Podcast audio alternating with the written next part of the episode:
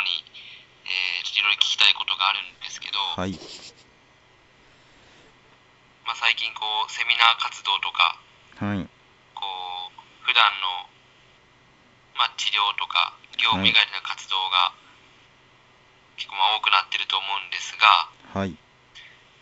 まあ、そもそもそのそういう活動普段の治療とかじゃなくてはい。そういう、まあ、業務時間外にセミナーを企画したりとかまあいろいろとこうまあ本当さまざまな企画を矢口君はしてきてると思うんですけどはい。そういうのをしようと思ったきっかけとかって何かあります？ああ、きっかけですね。僕ずっとなんかやりたいと思ってて、で、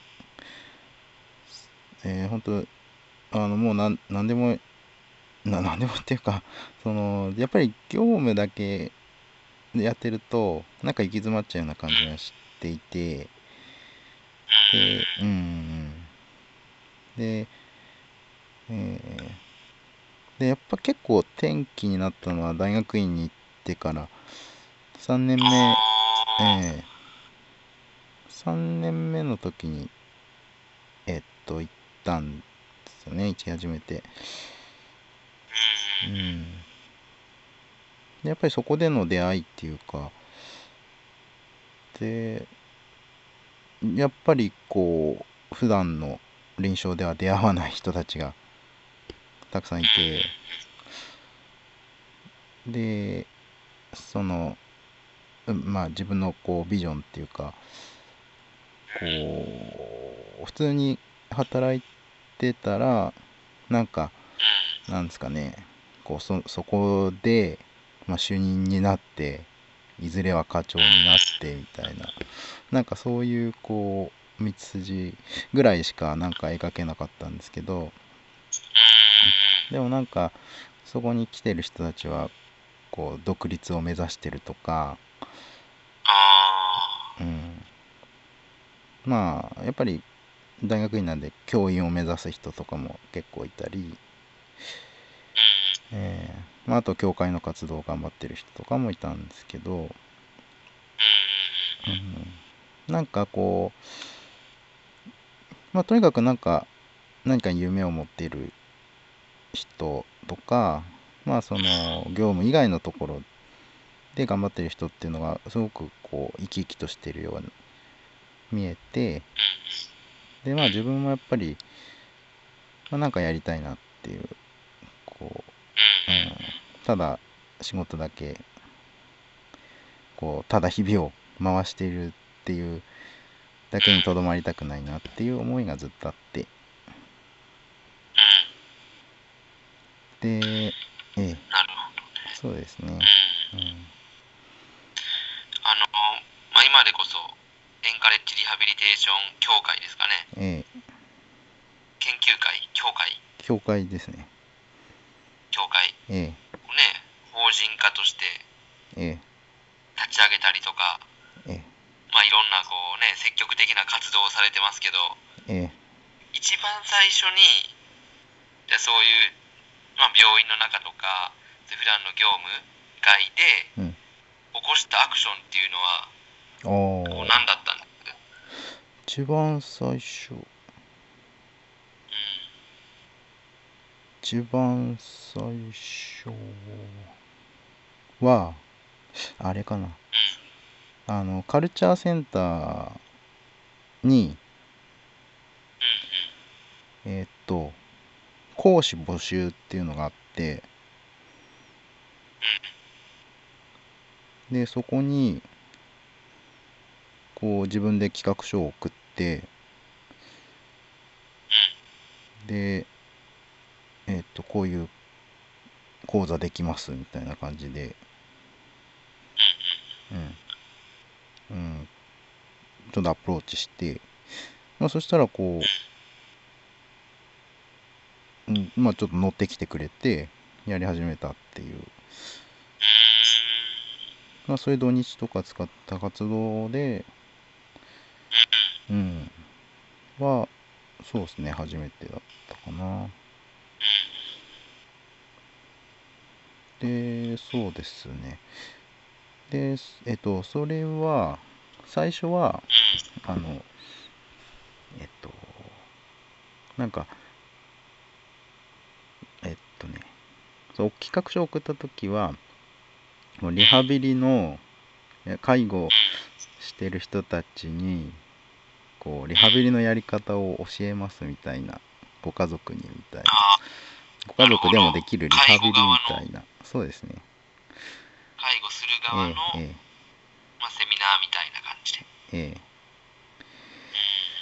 で、なんですけど、まあ、えーまあ、なかなかそういうちょっと専門的なのは、ターゲットのしとなる人にはちょっと響かないんじゃないかっていうことで、その、うん、うんと、センターの人から会って、で、じゃあまあ、あの、どんなんできます？っていう話で、で、じゃあなんかこう、歪み改善みたいな、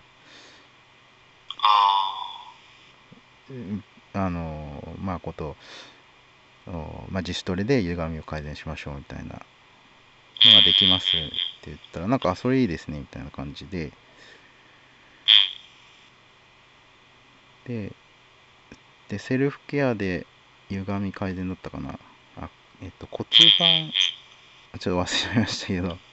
自分でやまあ、っといて直せるみたいな。そうですね。はい。なんかそのタイトルでうん。でそしたらそうそうあ骨盤っていうキーワード入れたのね。骨盤の歪みを自分で直そうみたいな。うんでそれがあの初回がすごい受けてでうん。まああの4名来たらあのやります。開開講しましょうって言われて。うん。でまあそれで打ったらまあまあ、まあ、45名来ればいいかなと思ってたらまあなんと14名来たんですね。一人で。そう一人で。でえっ、とでも、多いね、14うん。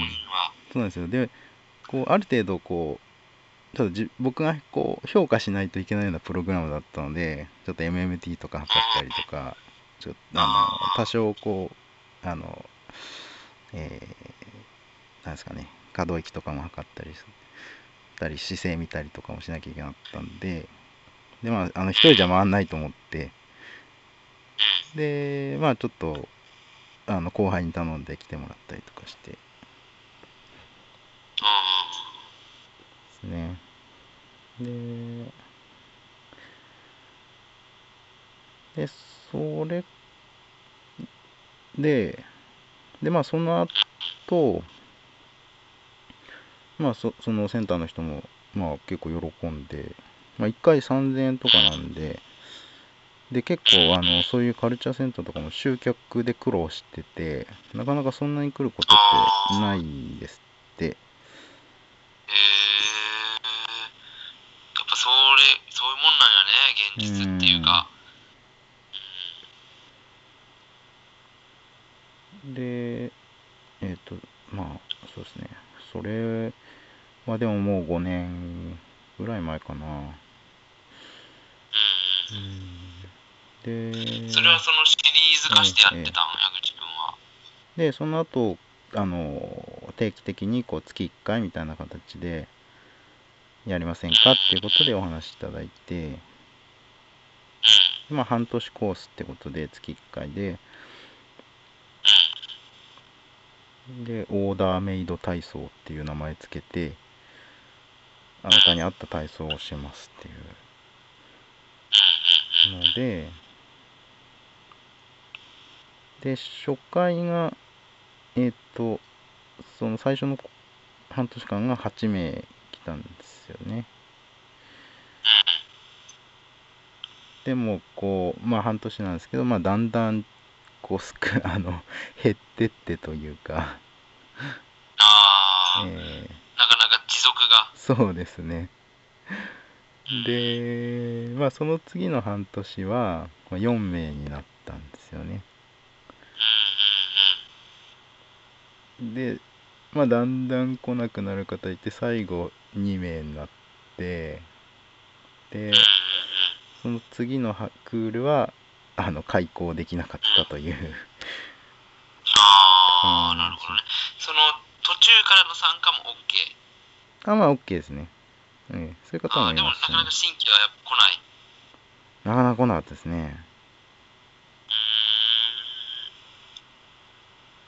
ーん。なんか今、その、この前俺がちょっと地域包括ケアシステムのは研修えに行ってきた時に言ってたのが、ええ。やっぱこう、セラピストってえうん。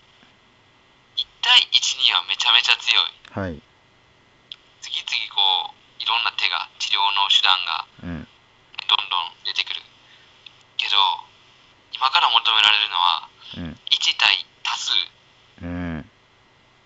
要するに大勢、まあ、それこそ今の矢口君の話じゃないけど、うん。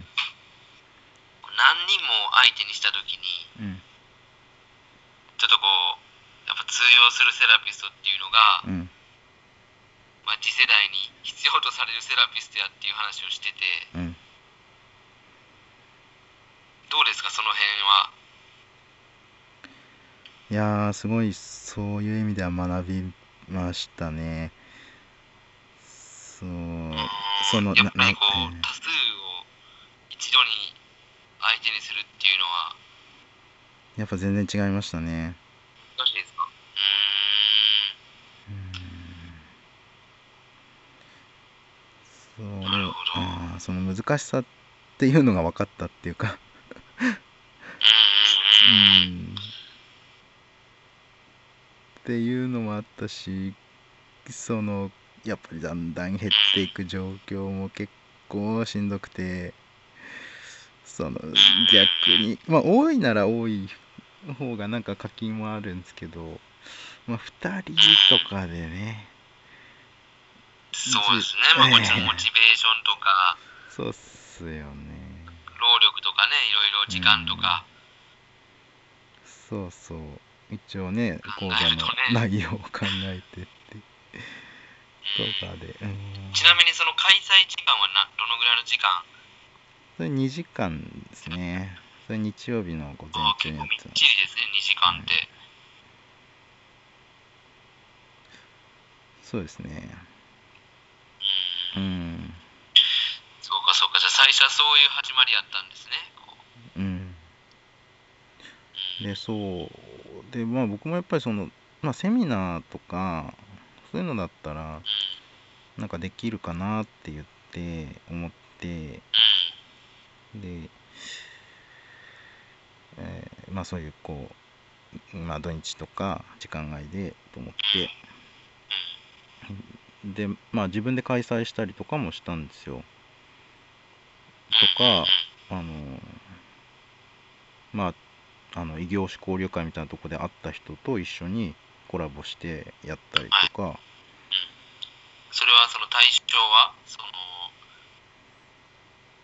のえーっと。対対象はどういう人対象に？えーそれは最初のうんとえまあ自分で開催した時はうんまあそれまあ特に誰誰でもっていうかうん。うん。うんまあそれもまあやっぱり腰痛体操みたいのを、うん。うんまあ、自分でこうブログとか、まあ、メルマガとかもやってるんで、まあ、そういうとこにうんやります。って言って会場を取って。個人で？個人でやってみたんですよ。個人で募集して？えおーすごいですねそれは、えねえうんまあなんと参加者ゼロ。ああいやでも本当にねその募集がめちゃくちゃ難しいって言ってて、えそうなんですよね。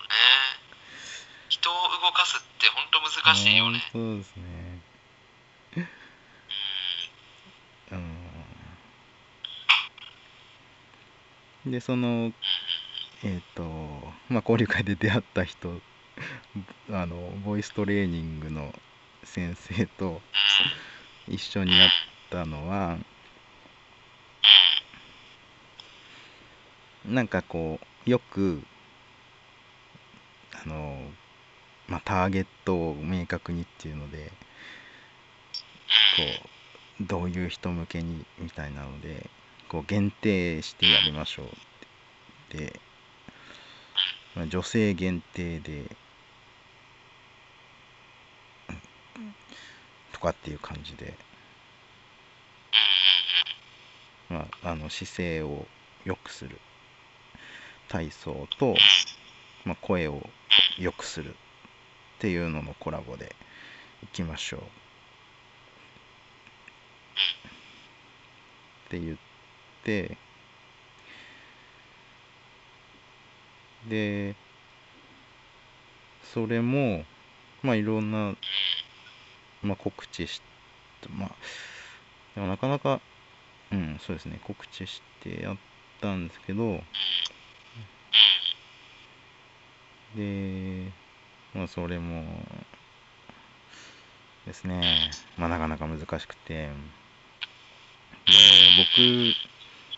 僕僕は3日前までなんか誰あのこうまあお互いあなんか連れてきましょうみたいな感じで言ったんですけど僕連れてこれなかったんですね。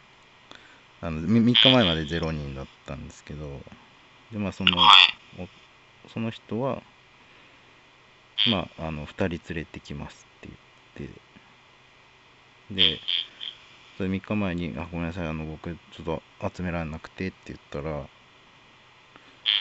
めっちゃ怒られたんですよなんかそんな、ええ連れてくるって言ったじゃないですか。みたいな感じで。で,、うん、で俺もカート来て。でまあちょっと後輩とかに声かけまくって。まあなんとかそっから2名あの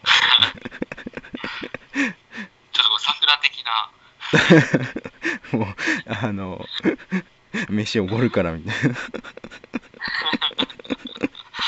ト的な感じで。ですね。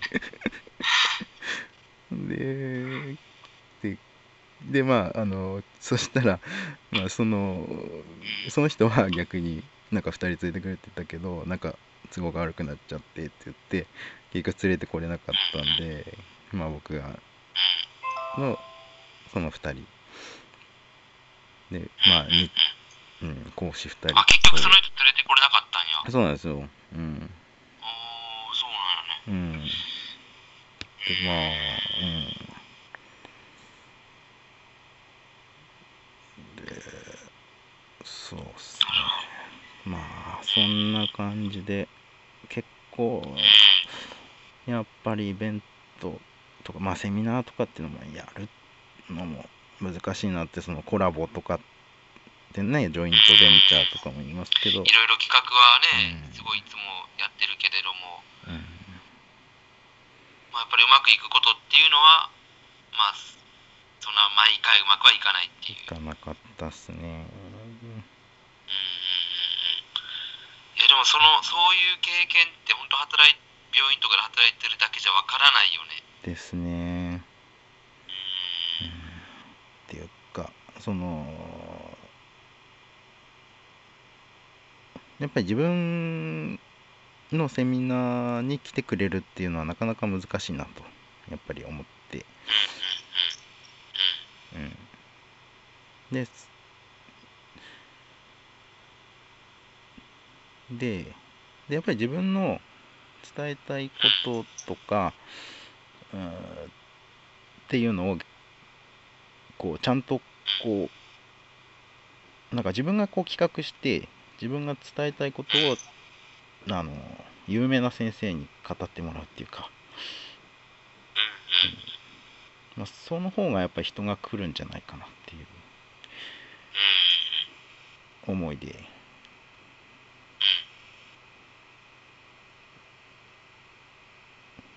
まあそれで、まあ、始めたっていうところもありますね。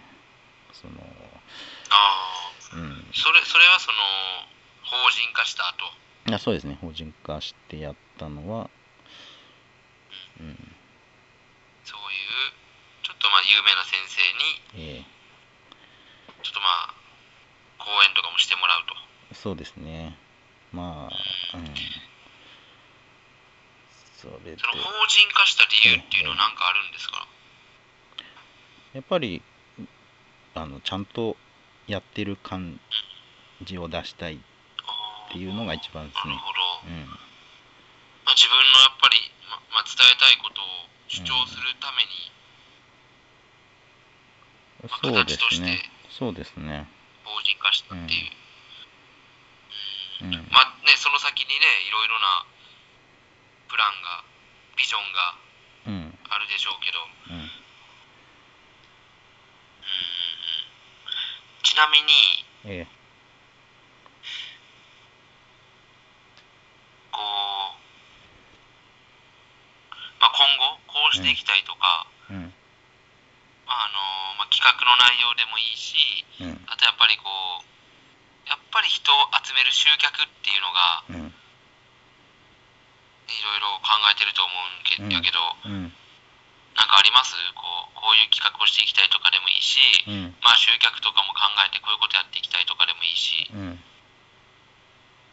次のネクストステップとか、まあ、もしくは現在進行形のものとかうん。なんか、うん、今考えてることってうん。どういったことですかね？そうですね。まあ、ある程度コンスタントに人が集まるようになってきてはいるので、もううん、まあ、この流れで、こう、どんどん増えていくといいなって、本当にまあ、つながりができてくるなと思って、こういう活動してると、うん。で、えやっぱりその、うんうんそういう意見意見とか、ね、志に賛同してくれるネットワーね。クがうん。広がっていくっていう本感じですよね。当そうですね。なので、うん。まあ、これを、まあ、大事にしつつ、で、そういう集まった人たちで、こう、なんていうかな、いろんな、こう、矛盾の中で働いてるかなと思ってて、まあ、なんていうんですかね、制度に縛られたりとか、まあ、単位を取らなきゃいけないとか、うん、まあ、職場のルールに従わなきゃいけないとか、うん、なんていうか、その、まあ、すごく、まあ、抽象的になっちゃうんですけど、その、うん、そういったことからこう解放されてっていうわけじゃないんですけど、まあ、それはそれでありつつこう自分のこう患者さんに対する思いとかその良くしたいっていう思いを実現できる、うん、なるほどね。ことをこう応援し合える仲間作り、うん、ができたらいいな。まあえーまあ、やりがいっていうとこですかね、一番は。そうですね。やりがいをちゃんとその患者さんとの信頼関係が築けるとか、まあ、ちゃんとよくし、よくできるしとか、まあ、よくできなかったとしても何かプラスを残せるとかで患者さんに感謝される、うん、っていうところに求める、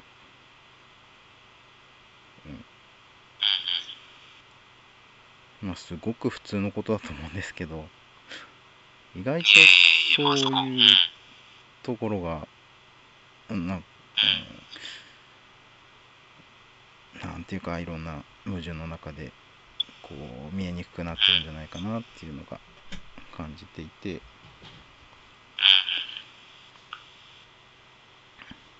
でそうですねまあ具体的にはうん。あの認定講座を作りたいんですよねああ。そういう、えっ、と、認定講座っていうのは、その講座を受けたら、うんこういった資格をと資格が取れますよみたいな、そうですねそういう感じですか？えうん。えうんまあそれはそのエンカレッジリハビリテーション。っそうですね、まあ、そこのていうん。う資格ですか？そうですね。まあそれにうん。まあちょっとまだあの名称も決まってないんですけど、うん。うんうん。ええ。だえーそうですね。そのまあエンカレッジって勇気づけるっていう単語を持ってきたのはまあ僕ら何もできないかもしれないけど勇気づけることはできるんじゃないかと思って、まあ、そういうこともできるセラピストを養成したいっていう思いはあるんですよ。ね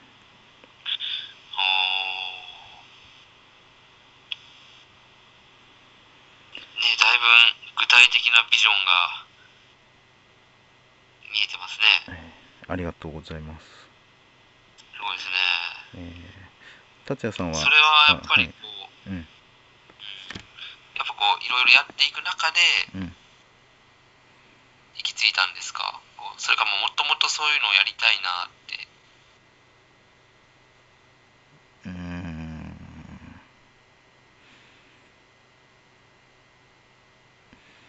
そうですね。やっぱり行き着いたんでしょうね。もともとっていうよりはまあ多分なんかこういろんな、うんうん。うんねいろんなことをうんうん。アクションを起こしていく中で、うんうん。やっぱこう自分の本当にやりたいことって何なんやろうみたいな、うん。なんかこう自問自答じゃないけどうん。これをやっては自問自答しこれをやっては自問自答しそうですまあ矢口君ね特にねこうアクションを起こす人やから、えまあ、動いていく中で 見つけていったような感じは、えうんうん。ねまあ勝手に俺の中ではしてるんやけど、ええ。うん。そうですね。うん。基本失敗を恐れないよね。失敗ばっかりですね。ほんと。でもこうなんだろう。とにかくアクションを起こしてる感じがするんで、えーありがとうございますやでもすごいなと思って本当にうん。そのアクションがどんどん大きくなっているってるような、ねうん。感じがするんで、でこの先がちょっと楽しみなんですけあど、ーありがとうございます。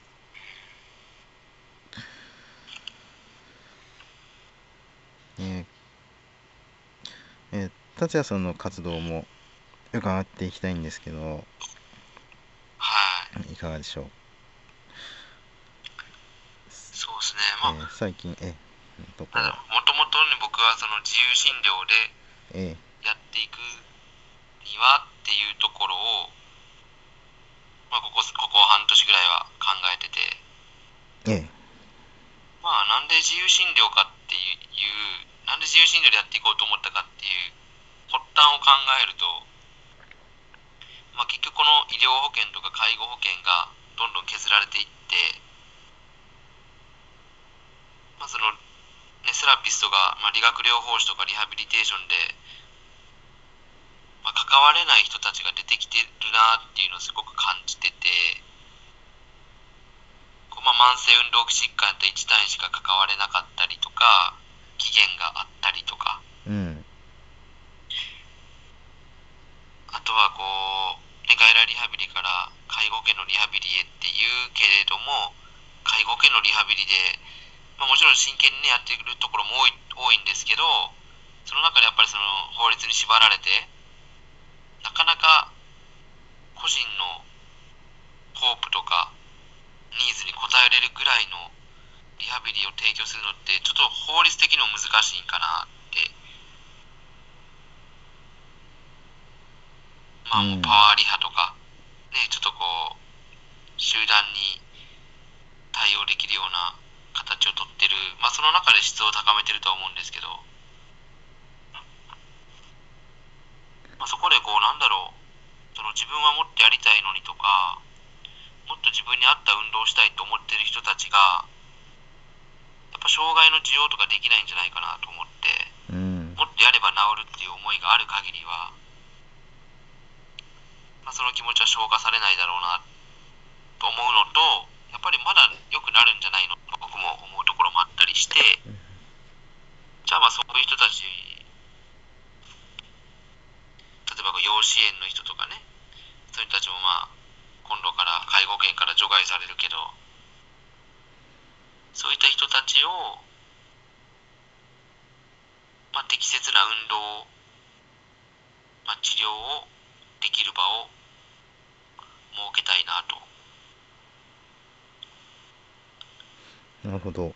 あとはまあ、うん、予防とかもそうですよね。あの、やっぱ歩けなくなった、立ってなくなったで病院に来て、歩きづらくなったで病院に行っても、ただ返されるだけ。病院に行ったけど何も相手にされない。まあそういう人たちがまあ歩けなくなる前、立て立てなくなる前に、あのしっかりその人たちが、なんだろう、まあ、歩ける力を維持できる場所とか、まあ、そういったところを考えるとやっぱ保険ではもう無理だなと。医療ではないしそれは。で今ね今の現状の介護保険っていうものでもなさそうだし現に介護保険持ってない人もいっぱいいるんでそういう歩けなくなっていく段階の人っていうのはまあ、そういったところで、ちょっと自由診療でやれることも多いなっていうのと、まあ、そういったこう自由診療でやっていくビジネスっていうものも、やっぱり確立していかなきゃいけないんじゃないかなと。いう思いで、まあ、いろいろ考えてはきてるんですが、まだまあ、発展途上なんで、そこは。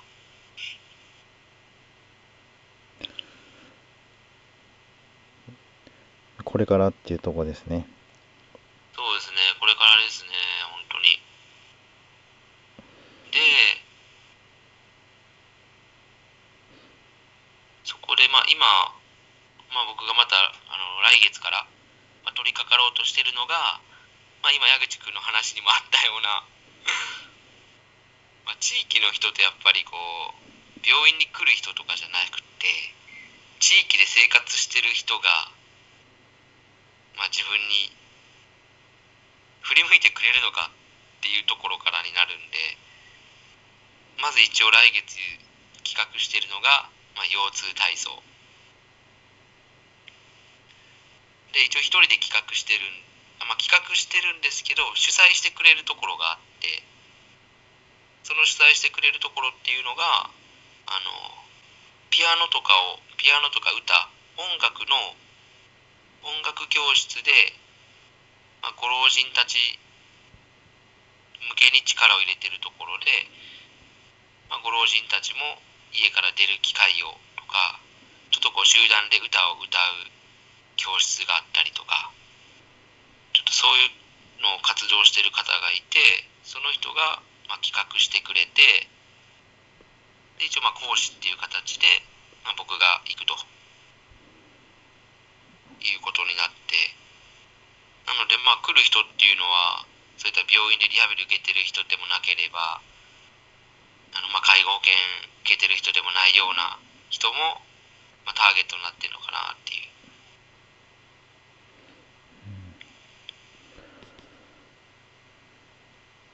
ところですね。まあ、ええ活動内容っていうか、今、き実際に動いてるのはそこですかね。ね楽しみですね。そうですね。今で、まあ、うん。やっぱ1対1じゃなくて1対多数っうん。ていうところで、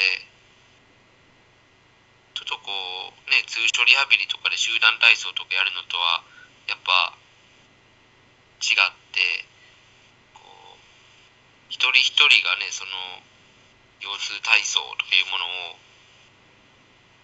まあ、何らかの形で期待してたり来る中で一人でその集まった全員を満足できるのか、まあ、何人満足出させれるのかとかそういった視点でも見れるんでうん。うんまあその辺をちょっとこうやってみたいなと。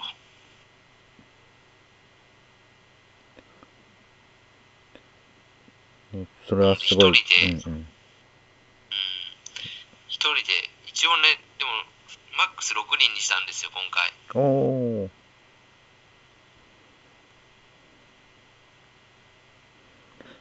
6人？とりあえず自分の、うんうんうん。うん。伝えきれて6人かなっていう、うん。まだ自分の中の線引きがあって。うん。慣れてくればもうちょっと人数増やしていってもテキパキやれるのかなとは思うんやけど。うん、そうなんですよね。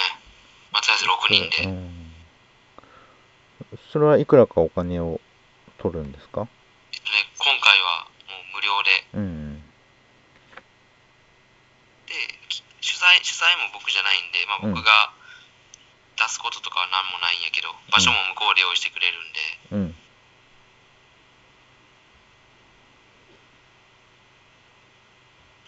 ん、うん。えっそんな感じなんですよね。ええで、その人も、まあ、もちろんそうやって起業してる人なんで、うん。そういったところで、あの、まあ、本当介護予防総合事業とか、ほう。本当そういった感じやなと話聞いてて、うん。ピアノの先生なんやけど、うん。結構その人もそのケアマネさんとつながってたりして、へえ。なんか、うん。まあ知り合ってまだ間もないから全然わからへんねんけど、うん。話してるとなんか、なんか同じよ、俺と同じようなことを考えてるなっていう。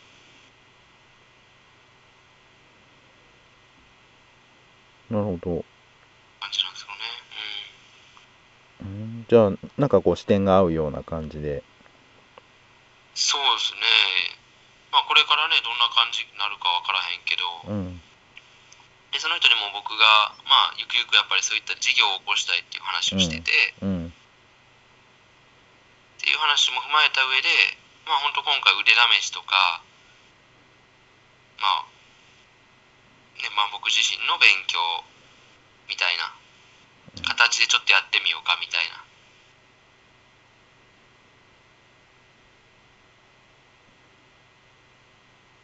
なのでまあ今回の出来で次回をどうするかみたいな感じで、うん、それはなんか単発なんですか？それともこい今のところはね、単発ですね。う、うん。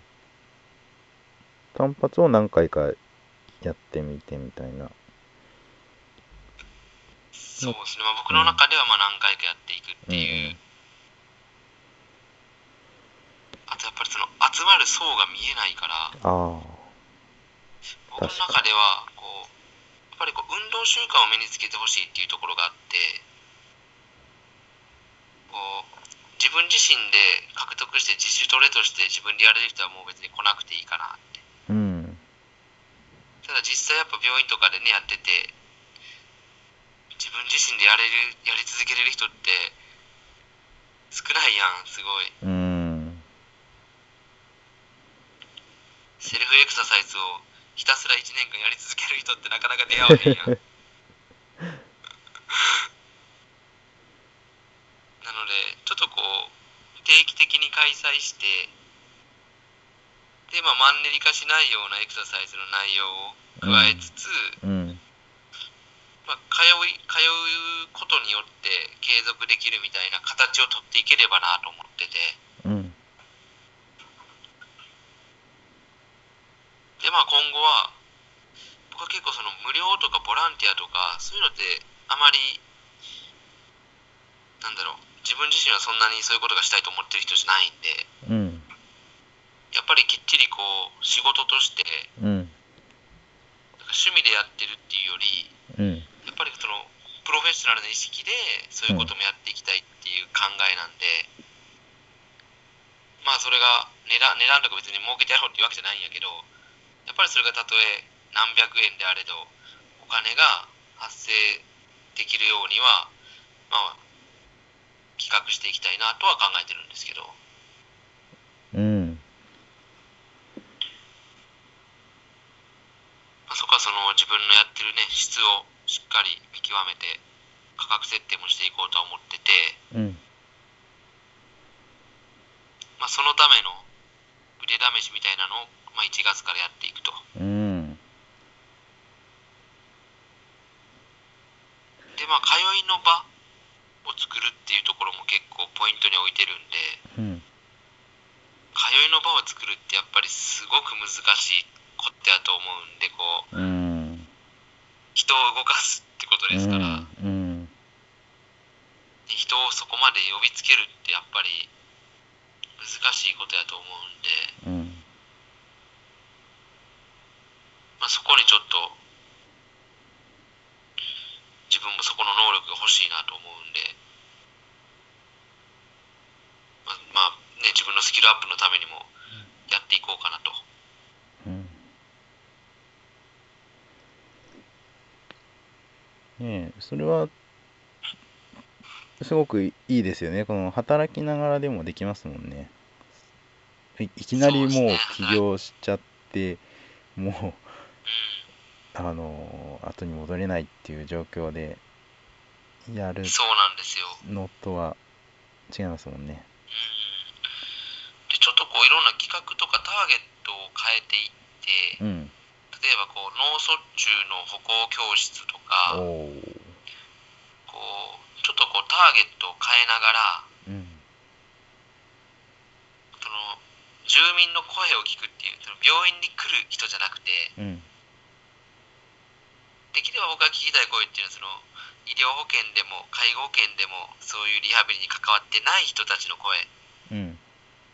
あそこのちょっと声を聞きたいなっていうのも目的でもあるんですよね。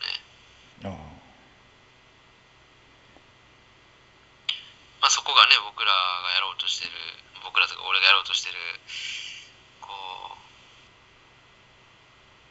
う保険外でのそういうちょっとこう悪くなりつつある人もしくはこう予防あとはこうなかなか介護系のリハビリで個別にアプローチされてない人うん。そういった人たちの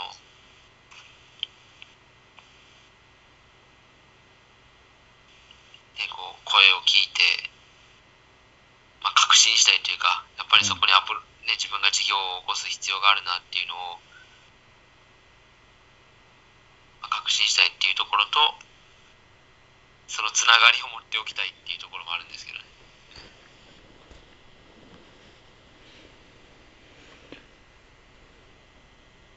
やっぱりつながりですよねそうですね、つながりですね。せっかくならその病院の中で働いてて聞聞こえてこない声とか、うん病院の中で働いてたらつながらないネットワークであったりとあか、そういったなんか自分の世界を広げたいなっていう気持ちもやっぱありますよね。ああ世界を広げるっていうことですね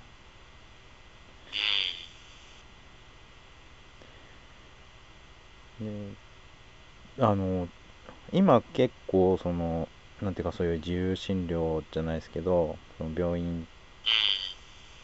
とか介護保険以外のところの人がどこに行ってるかなっていうと結構接骨院みたいなところだったりするかなと思うんですけれど。そう、治療院化してるよね。うん。あの、ああ、そういうこと。あ、ああえっとの、患者さん、患者さんっていうか、ええうんうんうんうん。そうはね、接骨院、まあ、接骨院も言っては医療保険やからね、ええうん。まあ、自由診療でやってるところも多いやろうけど、でそそうですね。なそことのこう差別化というかそういうのってなんか。考えてるんですか？そのまあ保険まあある程度そうですね、まあ、保険が効くところと、まあ、完全に自由診療っていうところ。そう、接骨院もねどこまでやってるのかってなると、やっぱ運動療法もやってん、うん。やってるところも、まあ、あるようですが。あり、ますよね。ええ。どこまでやってるのか、ちょっとね、その、相手がわからないんで、うん。とも言えないんですけど、まあ大体のところやっぱマッサージされてとか、電気当てて終わるとか、ね、うちに来る病院の患者さんの話聞いてると、あとそういうイメージがあるんで、そういうところであれば、やっぱりこう、歩けない人が歩く練習ができるとか、うん。実際の日常生活動作、こう、まあ、例えばこう、ちょっと調理するときにたなかなか立ってられないとか、やっぱり運動とか動き、うん。そこをダイレクトにアプローチするっていうのがうん売りになるんじゃないかなと。うんそれこそ、あまだ歩けるんやって家族さんがびっくりするような。うんでもそれって結構、ね僕らの世界でよく耳にする声やと思うんですよ。うんえ、おばあちゃんすごいやん、歩けるやんとか、うんやっぱそういう声が、なんかこう、聞けるようなうん。場所にすれば、まあそれは理学療法士としての、あれも、ね、スキルとして、こう十分活かせれるんじゃないかなと思うんですけどね、自由診療の中で。うん。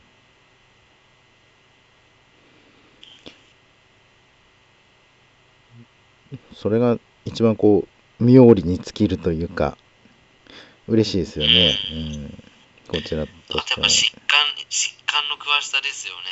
こう病院とかいろんなとこ働いて、やっぱりずっとい、ね、疾患に対していろんなアプローチ考えてきたりとか、いろんな合併症に対するリスク管理をしてきたりとか、うん。それやっぱり病院とかそういったところでね、あの保険診療の中で勤務できてきた経験値というかメリットでもあるんで、うんその辺はこう相手に安心感を与えることはできるのかなと僕の中で思ってるんですよね。うん。例えばこう骨粗鬆症の方でも骨折の心配しないような負荷トレーニングができますよとか。うん。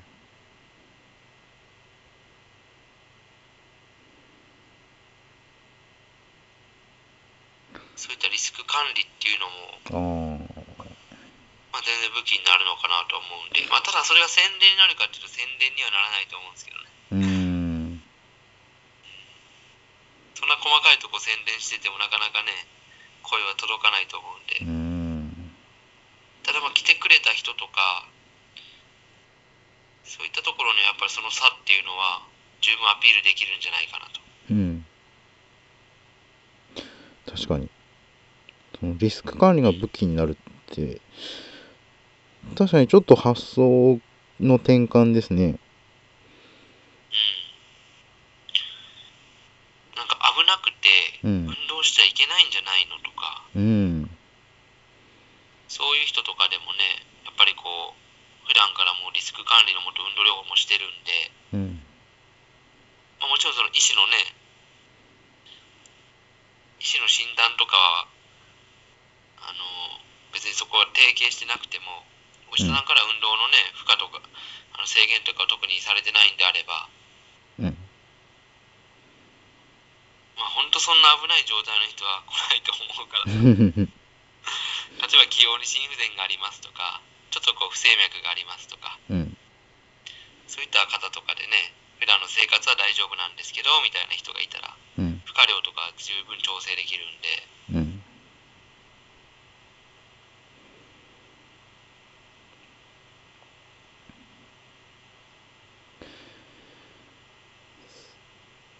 ねそういう方をどう見つけていくかっていうのが課題ですかね。そうなんですよね。そこなんですよね。ターゲットとか層っていうのは結構明確にできてても、じゃあその人たちの耳にこ、ね、こっちの声が届いてるのかって届いてないんで、うん。そそんな中開業したって、うん。多分持続できないと思うんですよ。だから、地域のネットワークを少しでも作った上で、ちょっとこうね、開業する必要があるのかなと思って、うん。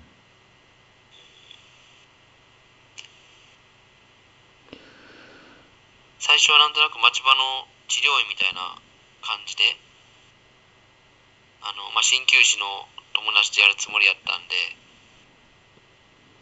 ちょっとこう、肩こり、と腰痛の人がフラッと入れるような、そんな雰囲気の治療院からスタートして、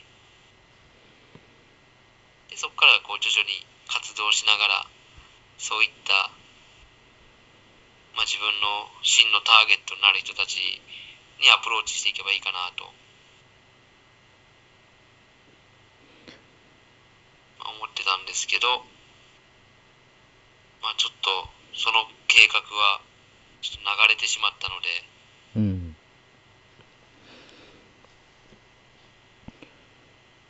ねその、そういう感じで、うん。その、すごくいいなと思って聞いてるんですが、うん、うん、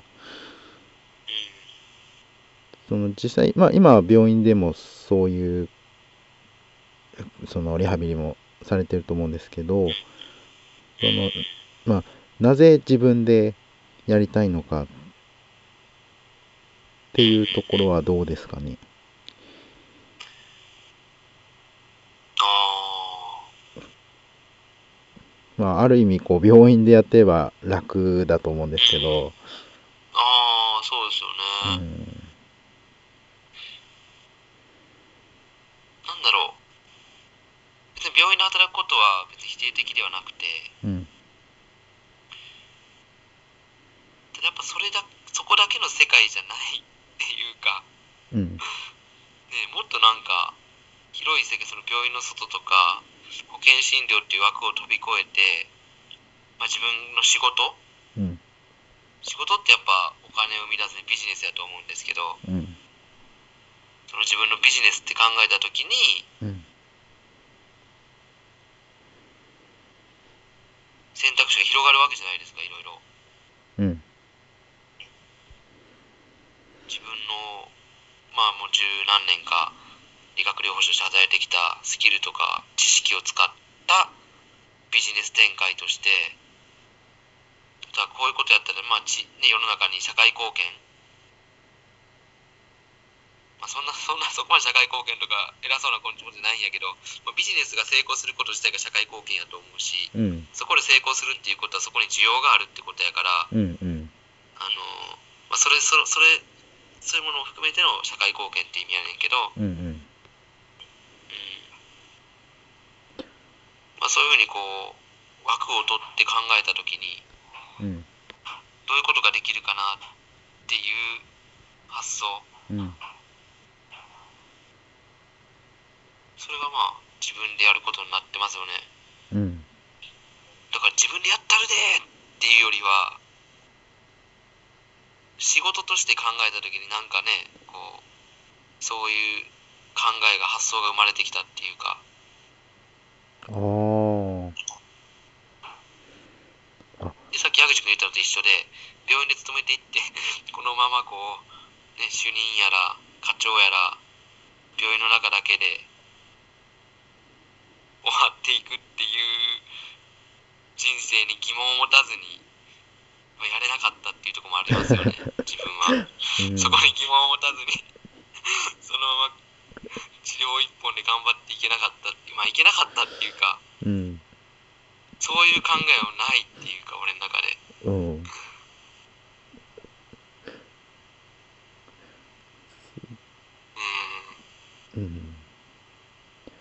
なるほど。仕事として捉えるっていうことですね。そうですね。仕事として、やっぱりちゃんと利益を生み出して、うん、まあ、子供もいるんで、うんその生活をしっかり送れるように、うん。こ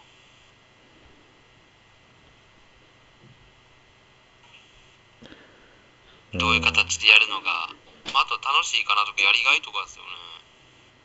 考えてて面白いかなとかこれをやりがいありそうやなとか。うん。あとはなんかやれるんちゃうみたいな。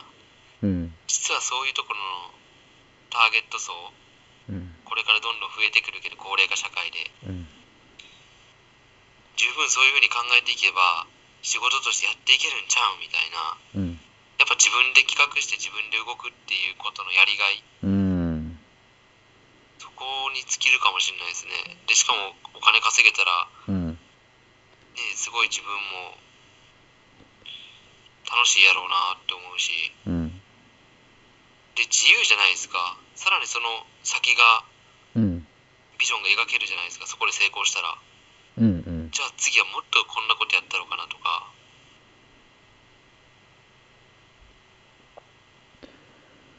うんやっぱ達也さん自由を求めてる人なんだなって。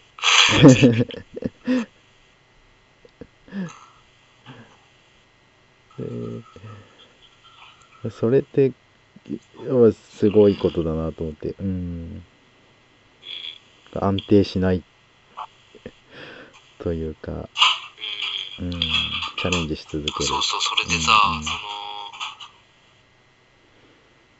まあその友達とやるっていう話で、針のね。ええでまあいろいろ食い違いはあったとしてあなんあか話しててすごく思ったのが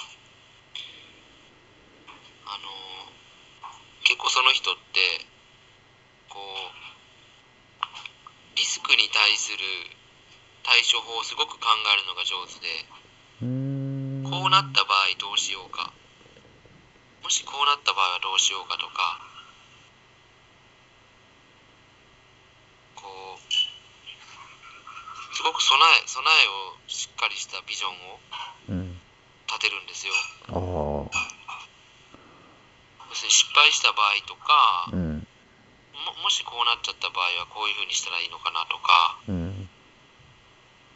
要するにリスクファクターをしっかりこう上げてそれが起きた場合にも、まあ大丈夫なように組み立てていくとうーんで俺はそうじゃなくてうん。こう僕はどっちかっていうとこうこういう風になったらいいのになっていううん。その像に向かってうん。じゃあそういう風になるためにはどうしたらいいのかっていうところを結構考えるんですよ。うん。イメージは現実化するって言いますもんね。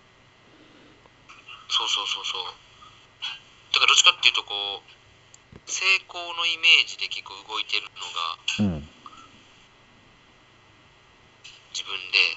うん。で向こうはもうちょっとこうなんていうの？もうちょっとしっかりしてるっていう。うん。こう大きなミスをぜしない、ね、最小限に食い止めれるような感じでうん。足場を固めるような考え方っていうか。うーん話しててこうあそうかやっぱそういう考え方ってやっぱ違うんやなと思って。うーん。だからそう相手からするとやっぱり、まあ、僕に対してこうやっぱ甘いと。やめとんのかと。僕からすると相手にいやそんななんかなんかこう問題問題をねあ問題点を挙げてそれの解決策を練ってっていう考え方って楽しいって思っちゃう俺は、うん。その考え方楽しいとか思ってしまって、うん。でも向こうからしたら あんたは現実分かってないみたいなうん。感じだったりとかで。うん。そうなんですよね。それは本当 やる前に。分かってよかったです考え方よね。うん。でその目標とか例えばこう起業するっていう目標に向けての考え方とか思考とかでも結構人によってやっぱ違うんやろうなと思って。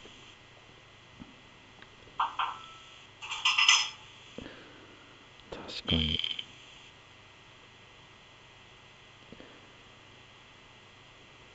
なかなかその人と一緒にやるっていうのの難しさもありますよね。ね難しいですよね。うん、一緒にって起業とかに関してはもうほぼ無理だなって思った。うん一緒には、うん、やっぱ自分でしっかりそういう事業計画とかうん、本当にきっちり自分の中で立ててうん、本当にそれに協力したい。もうその通りにやりたいみたいなうん、ぐらいの人じゃないと一緒にはできないと思う。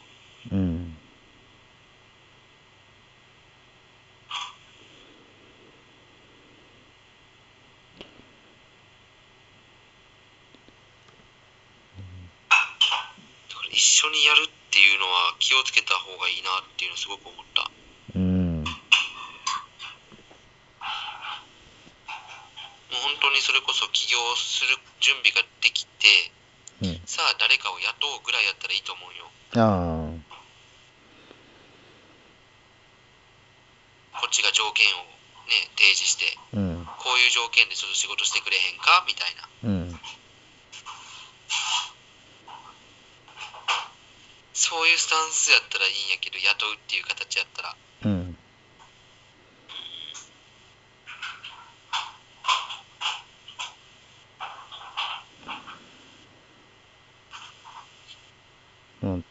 対等の関係でっていうのは、まあ、かえって難しいっていうことですね。難しいですねめちゃくちゃ難しいですね、うん、でも思ったのが脳が2つある感じなのねああ、要するに1つのお店に脳が2つあるの。うん、こっちでも考えあっちでも考え。うん、だから回らないよね。うん、ぶつかって考えが。うん、やっぱ脳が1つあって、うん。もう1個やっぱ右腕とかうん、うん。あ、なる指令をほ受ける、ど。うん。うん、指令を受ける側じゃないとダメなのねそこが。うん。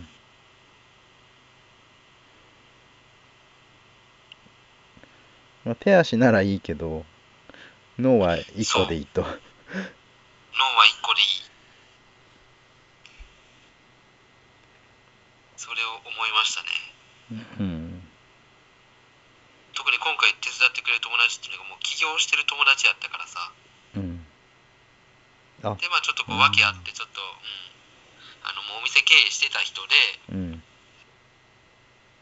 ちょっとまあ訳あってお店を、まあ、全然経営とかうまくいってたんやけどうん、ちょっと閉めておちょっとこう住む場所変わるからうん、ちょっと一緒にやろうかみたいな感じだったんで、おまあ、経営っていうものも経営のノウハウも分かってる人やったから、うん、なおさらね。そうそう考えの強い人やから、うん、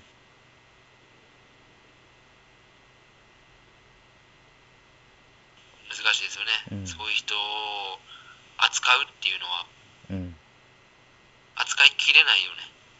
うん。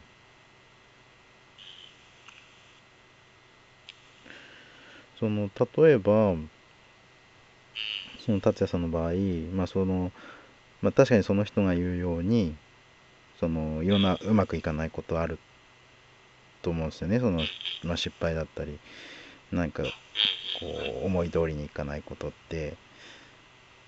そういう時達也さんはどういうふうな対処だったりとか対応をするつもりでいるんでだから僕すはかうん。あの最悪の事態っていうのにはうん。必ず備えるようにしてるんですよ。うん。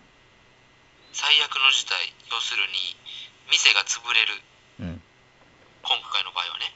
うん企業企業に関していう最悪の事態は何かっていうとうん。せっかく起業したお店がうん。お客さんも来なくてうん。こう潰れてしまう。うん。それが最悪の事態やと思うんですよ。うん。その場合は生活もあるんでその生活がちちゃんと曲がり通る程度の損失も抑えなければいけないとか、うんそういう最悪自体はちゃんと一応数字では出すんです僕も。ここまでの赤やったらうん。返せるぞと、うん。あのなんていうの？店閉めた後にも借金で、あの破産することはないぞと。うん。ちゃんと返していける額やぞこれはと。うん。いうような最悪の事態をちゃんと想定してて。うん。でもその他の細かい問題っていうのはうん。なんてもう問題って多分想定外なことって多いと思うんですよ。うん。それって適応能力やと思うの？その問題が起きた時に自分がどう適応できるかっていう。うん。だからあんまりあんまり考えすぎても無駄なんじゃないかなって思ってしまうよね その失敗したことばっかり考えすぎてもその時その時えーに適応できれば、最悪の事態さえ免れれば大丈夫じゃない,、ないかなってしまううん。うんうん確かに。えーちなみにその人はだって、うんうん。うん、どどんなことでこうそそう心配してたのは なんか具体的にあるんですか？なんか細かいことっていうと。まあ結構そのお店の例えばほらお店の内装に、うん。まあ、お金をかけすぎることであったりとかああ結構細かいそのあとはこう最初お客さんがゼロやったらどうするのかとかああこうそれまでにやれることはないのかとかあこうまあ全然そのやっぱ現実的なことなんです、うん全部言われてることもその通りなことばっかりで、あうん。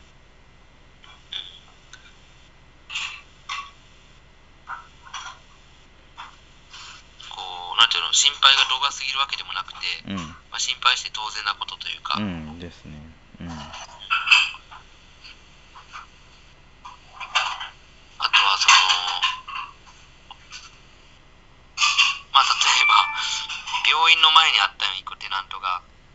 ああそこもリハビリテーション科とかがあるんよ。うんでも、もろ病院の前なの。なんかこう、病院に来る人狙いの診療所かっていうような場所なんよ。うんうん俺、それはちょっと嫌やなって思ったんよ。あ例えば、すごいね、人通りの多い場所に、あうんお店の並んだ場所に建てて、その近くに病院があるとかだと別にいいんやけど、うん。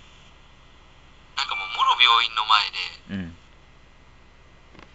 こう病院に来る患者さん狙いのうん。治療院かっていうような、なんか理学療法士として同業者がその病院で働いてて、うん。なんか嫌やな、この立地って俺は思った。の。それじゃ新治療院やから、うん。そういう感覚はないんよ。あえなんあでってめっちゃいいやんって、病院の前で、病院に来る患者さんとかで、うん。しかもこう、俺外来リハビリとかが、うん。こう、切れて、うん。行き場がない人を取っていけばいいやんって言って。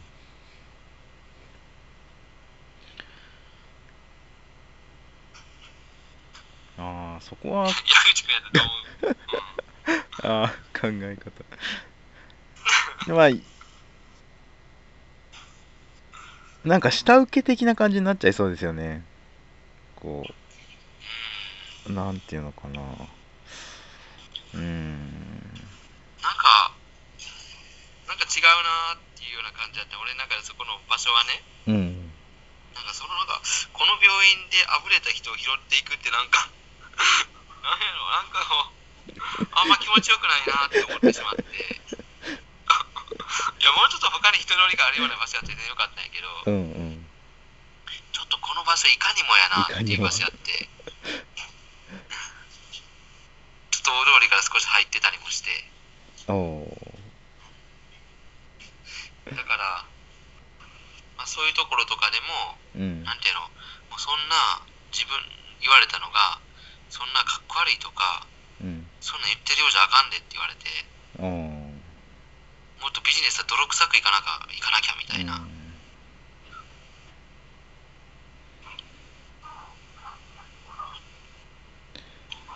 うん、うん確かにその通り。うん。まあ、そそういう、そ、ん、なに。うん、でも俺は、その人に言ったのは、いや、俺は胸を張れないようなことはしたくないって言ったね。ああ。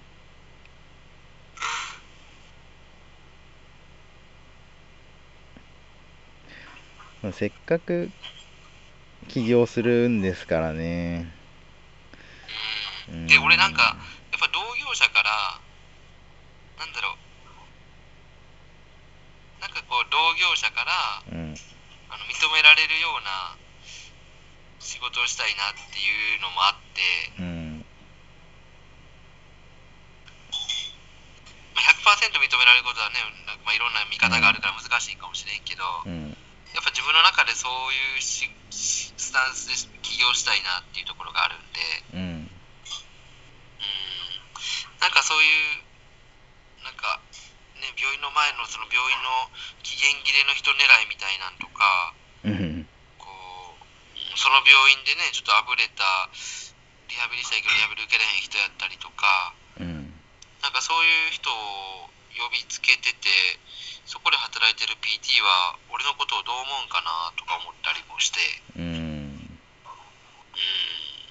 ちょっとこの場所は嫌やなって言ってね。うん。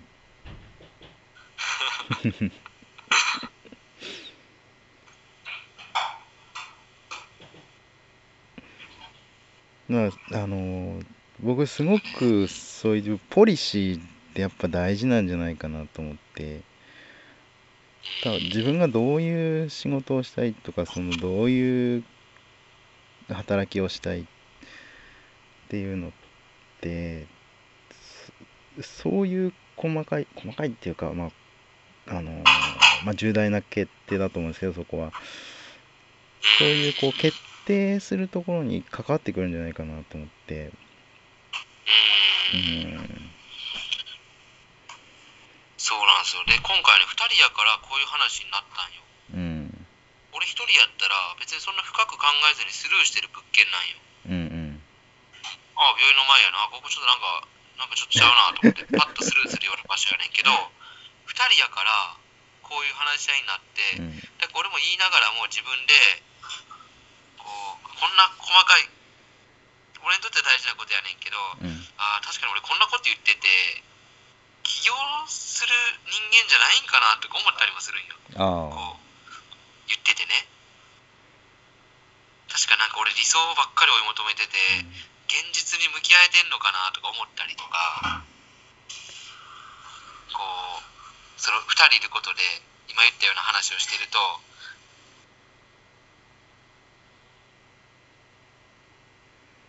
でもその中でも、うん、やっぱり違うな、やっぱここは違うなっていう結論が俺の中で出て、うん。だから2人でいたからこそいろいろ自分を見つめ直せたこともあるなと思って、本当に。なるほど。それでも俺やっぱそういうところを優先するんやなと、まあ、ポリシーじゃないけど、うん。ね、そういったところを自分は優先してるんやなっていうのは分かった。うん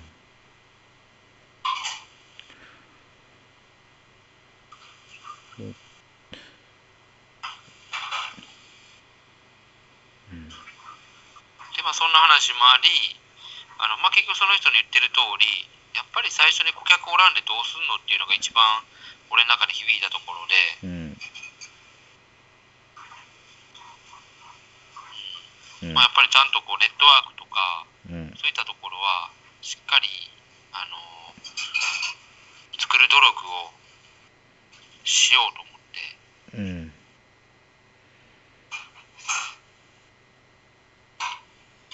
まあ、それもあり、うん。ちょっとこう地域のそういった活動してる方とつながりを持って、うん。まあ、理学療法士として、うん。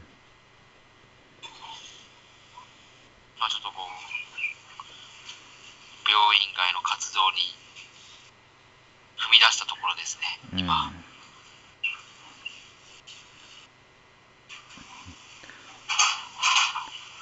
なんか楽しみですね。そうですね、こう今後がね、うん。まあ、本当始まったって感じがした。うん。なんかこう2人でやっていくっていうビジョンが崩れたんやけど、うん。ちょっと2人じゃもうできないなっていう話になって、うん。では最初はせっかくなんかいろいろ考えてやってきてたのになと思ったんやけど、うん。まあ、一人になって逆になんか新しい世界が見えてきたっていうか。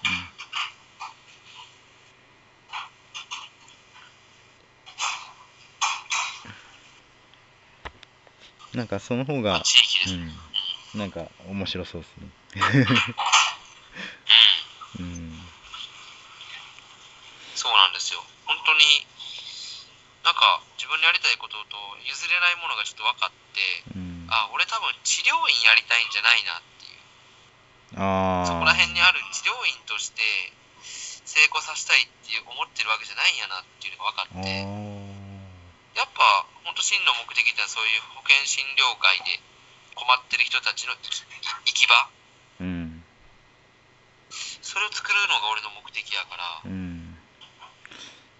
あーなんかそれすごいっすね。そのまさに新しいジャンルですよね。もうなんか言葉すらないっすよねないかな。ななんていうのかな。うん。治療院でもなく病院でもなく。そうそうそう。新しい行き場。でもやってることは本当にやっぱその歩行訓練だったり、うん。あとはやっぱりその活動と参加 ICF でいうところの活動と参加、うん。やっぱり活動と参加っていうところをうん考えると一人じゃできないよね。うん。機能機能だけで歩行能力とか機能とかをアプローチはできても活動と参加っていうのはできないからだからやっぱりその活動と参加としてあの地域のそういった活動をしている人たちとのつながりを僕が持つっていううん。今言ったようなその音楽活動をしてる人とか、うん。その高齢者向けのやっぱ歩けるようになったらそこに歩いて通ってみてくださいとかうん。参加の場を提供できたり。うん。うん。多分その視点はやっぱり PT だったりリハビリに取り組むからこその発想ですよね。発想ですね、うん。完全に。やっぱり基本的な動作能力とか歩行能力を高めたいっていうのを、そのその人たちのニーズに合わせて、そこに応えたいっていうのがうん。あるんで、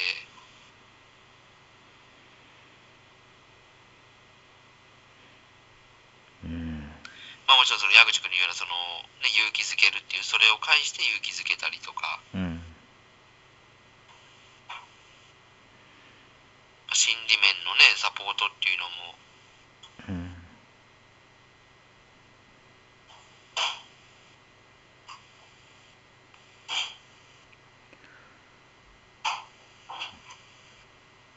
やっぱりそこはないとやっぱりまあ活動や参加っていうところにつなげていくっていうのは難しいうん、ところですよね。難しいですよね。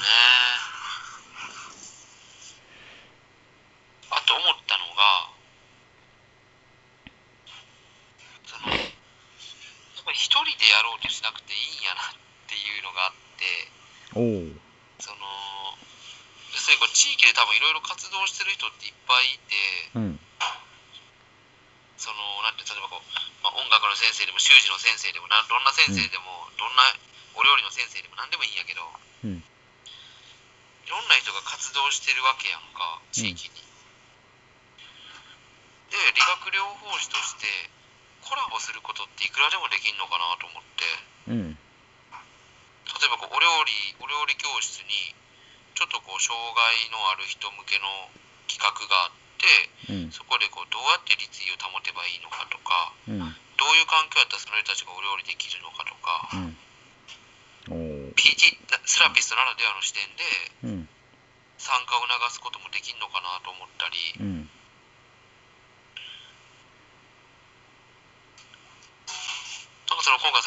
ち話した時にあれ？と思って。うん。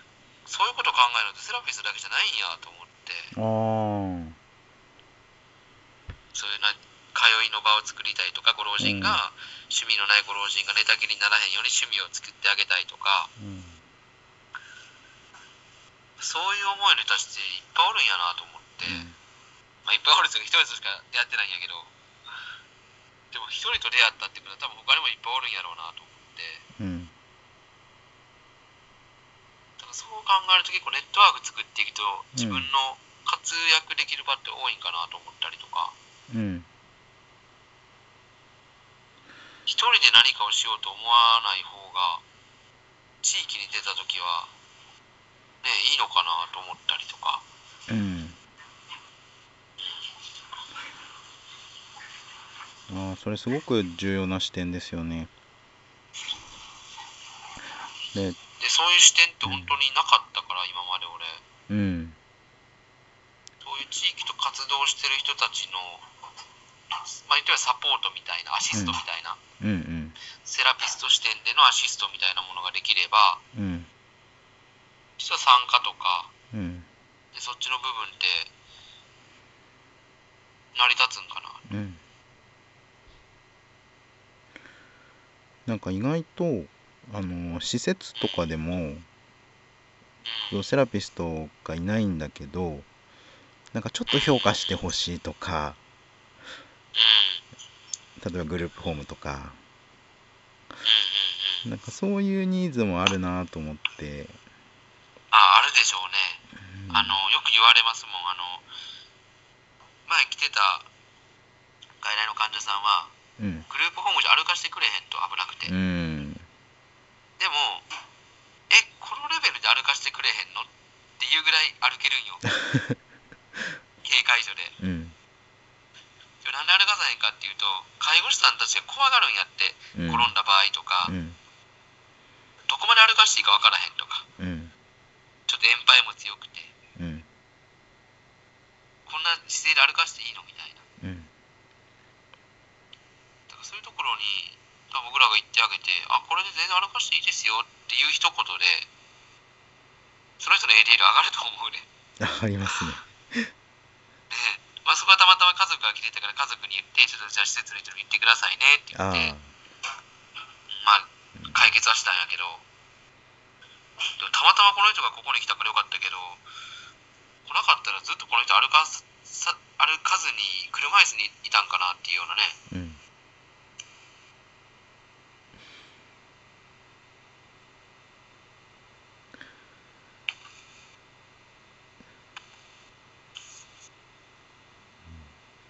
なんか達也さんの活動はこうそういった、まあ、地域に眠ってるセラピストのニーズをこうなんか掘り起こしていってくれそうだなっていう。それをちゃんとプロプロとしてビジネス化したいっていうところがまあ目標ではありますね、そこが。うん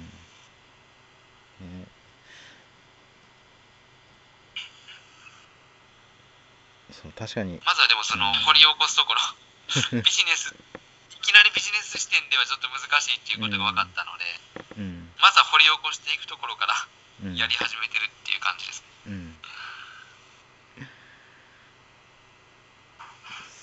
なんかよく潜在ニーズをこう、うんうん、なんですかね、えーこうは発見するっていうか、まあ、そこにアプローチすることが大事だっていうのを聞きますけど、うん。うん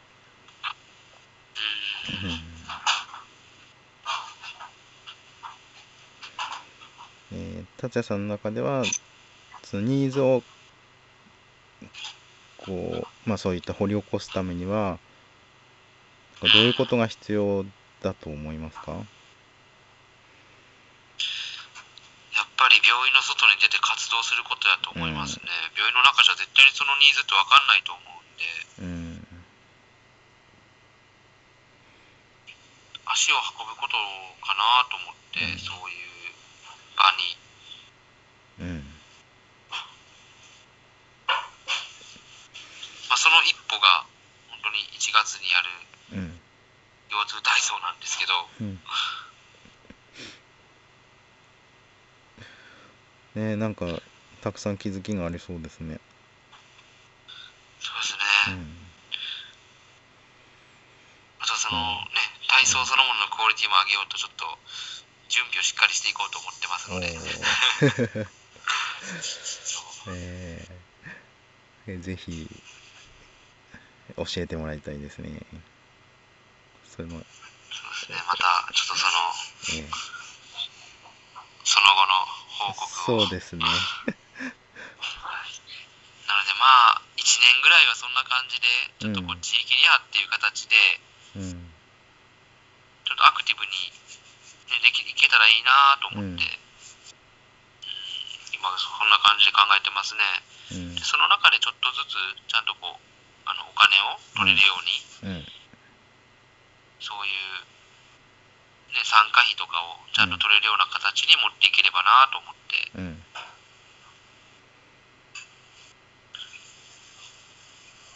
まあ、あとはいろいろねあのビジョンあるんでそこはまあおいおい進んでいけば形にしていきたいなとうん。思っております、はい。ね、まあ、やっぱり行動をする、なんかやりたいことがある場合は、まあ、まずは行動してみるっていうことですかね。そうですね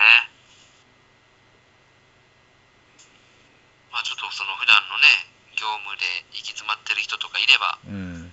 ちょっと外で活動してみるっていうのもいいのかもしれないですねね、いいですね。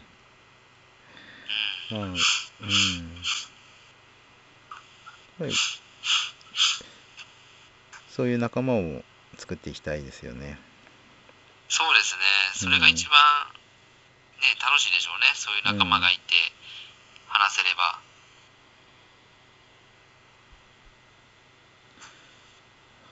はい。はいじゃあ、今日はこんなところですかね。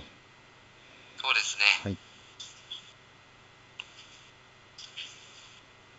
じゃあ、どうもありがとうございました。はいありがとうございましたはい。